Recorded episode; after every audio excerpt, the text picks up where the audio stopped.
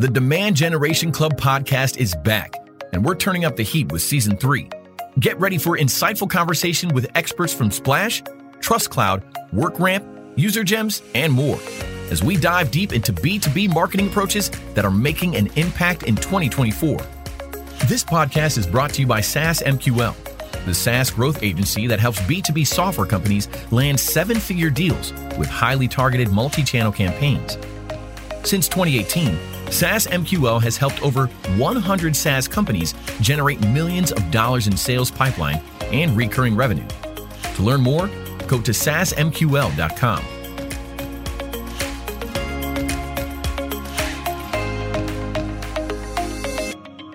So I'm here with Isaac Ware, who is the Director of Demand Generation at UserGems. Hi, Isaac, and welcome. Hey, Franco. Thank you for having me on. Fantastic. So I want to start right away, and I want to ask you a little bit more about your background. How did you become the Director of Demand Generation at UserGems, and what's your story in the B2B marketing arena? Yeah, definitely. So I guess started out all the way back in college, started up a longboard brand where I was manufacturing them, marketing them, building websites, everything like that. And I discovered the piece that I loved most about it was the marketing side of things, but it was more on the e-com and the creative and everything like that. So I did that all through college. And eventually, when I graduated, got picked up by a marketing agency, and it was just me and a couple other people and the owners. Grew that to around 30 people. And it was an amazing experience being able to start small, grow with it. But then the interesting part about the agency too is we never niched. So we had e-com, we had B2C, we had direct to consumer, we had B2B, SaaS, the whole spread.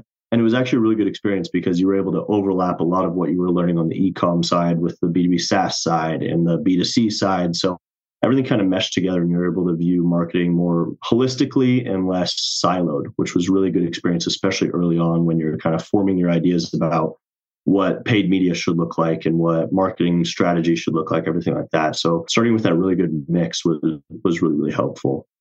After the agency got to around 30 people, left, went over to UserGems at Trinity. Our VP of marketing messaged me, then went through that process, and I've been here for about 2 years now. So relatively short career, but jammed packed, especially when you start on the agency side. It's amazing how much happens on the agency side before you go in-house. So yeah, that's how I ended up here. That's interesting. And I would like to understand, since your agency was doing both B2B and B2C, all these different things, what kind of intrigued you about B2B more than going the B2C route? Yeah, I think one of the main things, just to be brutally honest, was the frustration with e-com and smaller ticket items. I've told this story to a lot of people where I think it was within the span of a few months, I had one client with over a 10x on ad spend directly attributable to their campaigns who churned because it wasn't enough. And then right after that, I had somebody with a 13 times return on investment, and they just said they couldn't make it work with their margins. So I was like, this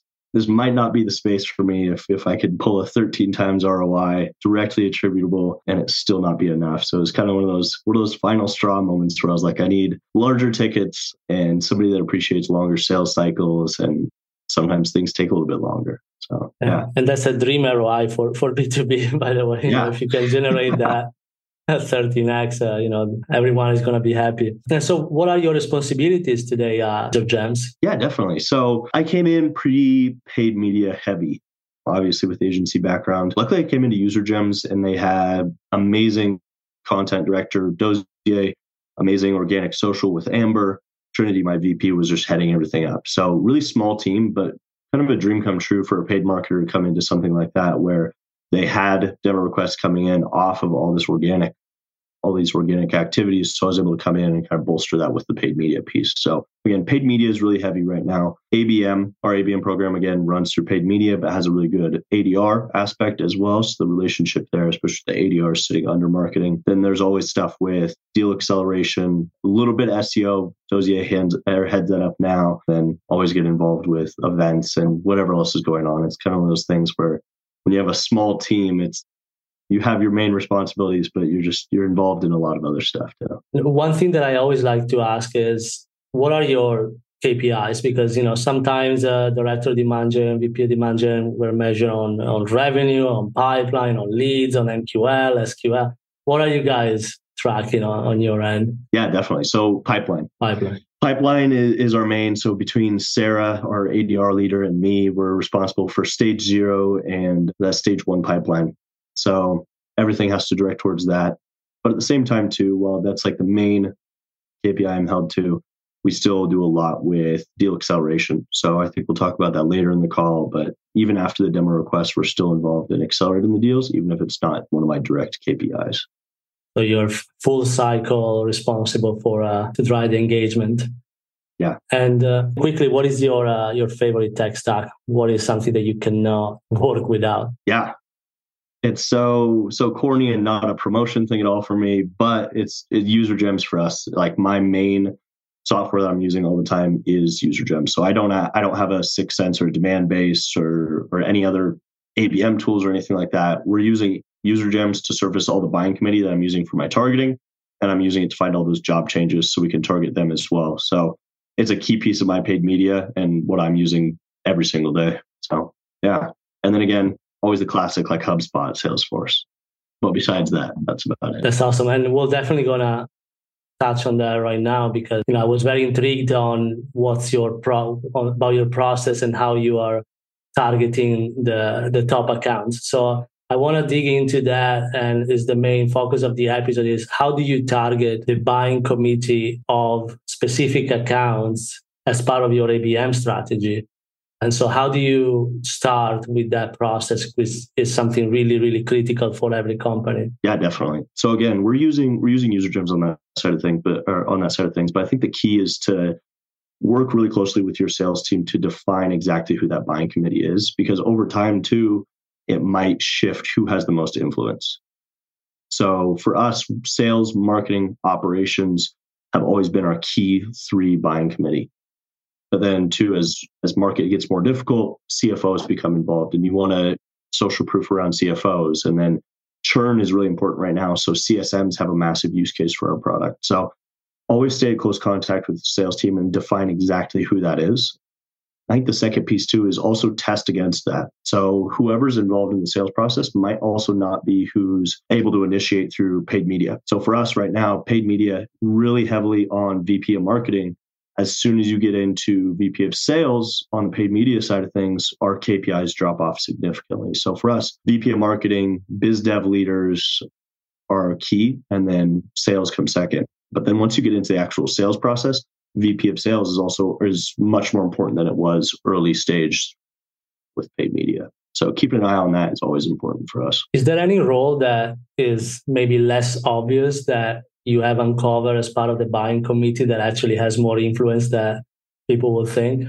Yeah, I think one of the interesting ones where they aren't always the ones initiating, but really important to keep serving ads to them is operations for us. So RevOps always has the say in bandwidth, or if they can implement it, or if it works with their tech stack or anything on that side of things. So making sure that RevOps is fully bought in is super, super important for us, because they can be the ones that actually kill an entire deal no matter how excited everybody else is about it. And based on that, do you target them at the beginning as a top of the funnel kind of initial engagement, or once there is an opportunity started? So we actually do both. So we still have campaigns top of funnel that are targeting ops, but it's still more education around the problem, how we help solve that problem, things like that. But then I'll kind of jump in a little bit to once there's a demo request, we're doing on the paid media side of things. So we're actually running a lot of multi-threading through paid media. So whenever I say this to marketers, a lot of the time marketers don't know what that means. Sales has been doing it forever. And all multi-threading is pulling in those outside, those other personas within your buying committee into the deal. So sales is always doing this, reaching out, trying to pull as many people in as they can. We see way higher close rates when all 3 of our personas are involved in those deals. So we want to be doing that. So we took that a step further and started doing it on the marketing side. So UserGems is taking all of our target accounts, surfacing the buying committee right into our Salesforce instance. So I'm able to build out reports that say, if there's an open opportunity and there's sales and marketing and RevOps and 3 separate audiences, start serving ads to them. So what that looks like on the paid media side is we have ads that call out their persona or their role So we'll say, hey, marketing, did you know your team is talking with UserGems about X? Do you want to join the conversation? And this was an interesting one because early on, it wasn't driving a ton of demo requests or anything like that. But what it was doing is we started hearing about it on sales calls and we started seeing people screenshotting the ads and sending them in their Slack channels and things like that. So we wanted to test what the actual impact of that was because we knew more prospects meant better win rates, everything like that. So we actually ran this as a split test against our entire CRM. Long story short, the split test showed 67% more prospects involved in the deals, 31% higher win rates, 25% bigger deal sizes, and 17% shorter sales cycles. So across the board, improved all of our KPIs around each deal. So we keep that one rolling, even though it's not pouring in demo requests. I think we get one every once in a while. Like I saw one this morning. I'm on the sales side, but not a consistent producer on the campaign level attribution, but really huge impact on the sales cycle. And are you tracking those metrics separately? Like you have obviously a number of kind of new opportunities generated versus how much are you able to accelerate existing opportunities? Yeah. And that's one of the things too. I mean, you could keep an eye on it ongoing or run it as a test every quarter or every half or something like that, just to see what the impact is, if it's changing, and how that changes over time. But even if you don't have UserGems, I think it's a really key campaign to actually run. Even if you're running it to the entire account, I think it still has some value, definitely a little bit more waste. If you can get as granular as we're getting over here with the actual buying committee down to the exact same people the sales team is reaching out to, definitely more efficient, less waste, but a really important campaign either way. And tell me more about how you involve sales into this process, because obviously there is a lot of back and forth here from when you are able to generate the initial engagement to when you are looking to target other people that maybe sales is not able to involve into the sales cycle. Yeah. For the most part, it's on autopilot, which I think is one of the biggest things for small teams. So for me, because UserGems is pulling those buying committees in automatically, I know the exact same people that sales is working off of that I want to be working off of. And if you wanted to do this more of a manual method, what you could do is as sales is adding people into an opportunity, you could turn that into a report and pull those people into a campaign that way. That's a little less reach, probably a little bit smaller audience size. But again, really important to be working off the exact same people sales is working off of. There's kind of that 1 + 1 = 4. When you start running sales outreach and marketing and you're running your ABM to them and you're doing this. So kind of a compounding effect. So I would say that the more granular and matched you can get on both sides, the better. Perfect. And when you say paid media, you know, you mentioned LinkedIn ads. Is there other channels that you use as well, or is mostly on LinkedIn? Mostly LinkedIn. So we'll occasionally run Facebook, Instagram as retargeting audiences or something like that, especially with social proof. So we run a lot of customer story videos, even on LinkedIn right now. I think my customer story, like short snippets of our customers talking about how it impacted them. I think I'm running over 30 different videos in there currently, and I'll always keep those running. So really good to run on Facebook, Instagram, where you're not as concerned about the direct conversion there, but you want to stay in front of them, keep social proofing, show more stories that they could relate to. Can be really important, but not currently running Facebook, Instagram as of a couple months ago. And are you also focused on, you mentioned earlier, retention and kind of decreasing churn with these campaigns, or mostly on kind of the marketing and pre-sales side? There's a lot of the pre-sales. Occasionally we run more expansion plays or things like that. Kind of up here soon, I'm going to be running more of a reactivation play. There were like during when the market kind of initially dipped, you have that little bit of churn. You're seeing a lot of people coming back, where they were like, this is a channel we can't do without. We really need this back. And they're coming back on customers again. So we're actually using some of that, either customer quotes or videos, if we can get them from the people, to actually kind of address the issue up front, target our churn customers and say, this is why I left UserGems and this is why I'm back, just so we can relate to them a little bit better, call out the fact that they left right in the ad, to kind of confront them with that. That's very cool. I wanted to ask you, what are some of the initiatives that you're going to focus for the upcoming months, you know, the next 3 to 6 months? Yeah, I think one of the main ones is optimizing ABM. So for us, we run ABM at a pretty massive scale, especially for not having an ABM tech stack. So we just use UserGems and we're running 300 one-to-one campaigns every single month. On one hand, this is awesome. About 15% of them turn into opportunities within 90 days. Really great on that side of things. We're calling out job changers of their customers, asking if they've reached out. So really highly customized, calling out their name in the ads. and then again, pass it over to the ADR team for the outreach. I think the tough part with a massive scale like this on ABM with a smaller team is sometimes the iterations are tough to do. So right now we've launched a couple iterations of ABM. We're trying to get that conversion rate up even higher. We know we can, but it's one of those things where it takes a lot of effort to actually look at the data, 300 accounts, try and narrow down what ads are working, which ones aren't, and also to kind of figure out, some level of gut feeling of like, should we make a change that isn't even shown in this data? So I think that's a big thing coming up for me, is trying to get more out of our ABM program, especially because it's one of our main drivers of pipeline. And how would you be able to scale that if, tomorrow they say, we need to target 600 accounts since you're running one-to-one campaigns? I'm gone. If they say 600, I'm gone. Actually, we might actually move the opposite direction. So there's something to, at 300, I think a lot of things fall through cracks of, are we targeting the right accounts? Could there be better accounts to target? So I think even scaling back up a little bit, even to 200 or 250, gives that little extra room to actually really examine who you're targeting, target what's going on with the messaging. Could we do a little bit better with the ads? Maybe it takes a little bit more time, but if less accounts, they'll convert higher. I would say 600 would get to the point where we need a significantly bigger team, because 300 alone, all 300 of those the accounts have 4 ads running to them. So we have to make 1,200 ads basically running to those accounts. We have the outreach side with the ADRs.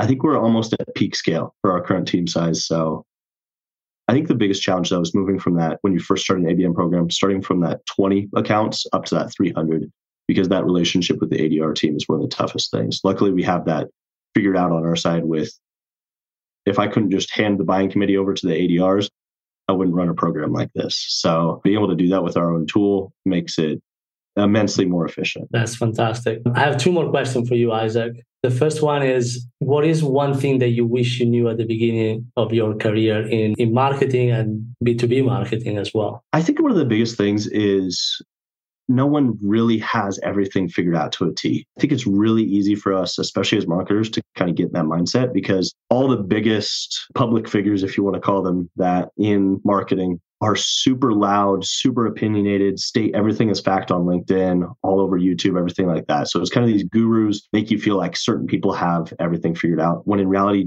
nobody really does. I think out of all of the demand gens that I've talked to, no matter how big or how prestigious their marketing departments are or anything like that, you get in a conversation with them and they're still trying to figure out all the things you're trying to figure out. So even though I'm early-ish in my career, I've met people with 20 years of experience that still are working through the exact same things that I'm trying to work through. So I think iterating, testing as much as you can, and also just sometimes going with your gut on things, even though other people aren't talking about doing it, I think is one of the biggest things, because it'll help you stand out. And also you might figure something out before everybody else does, which is really, really beneficial. I agree 100% on this.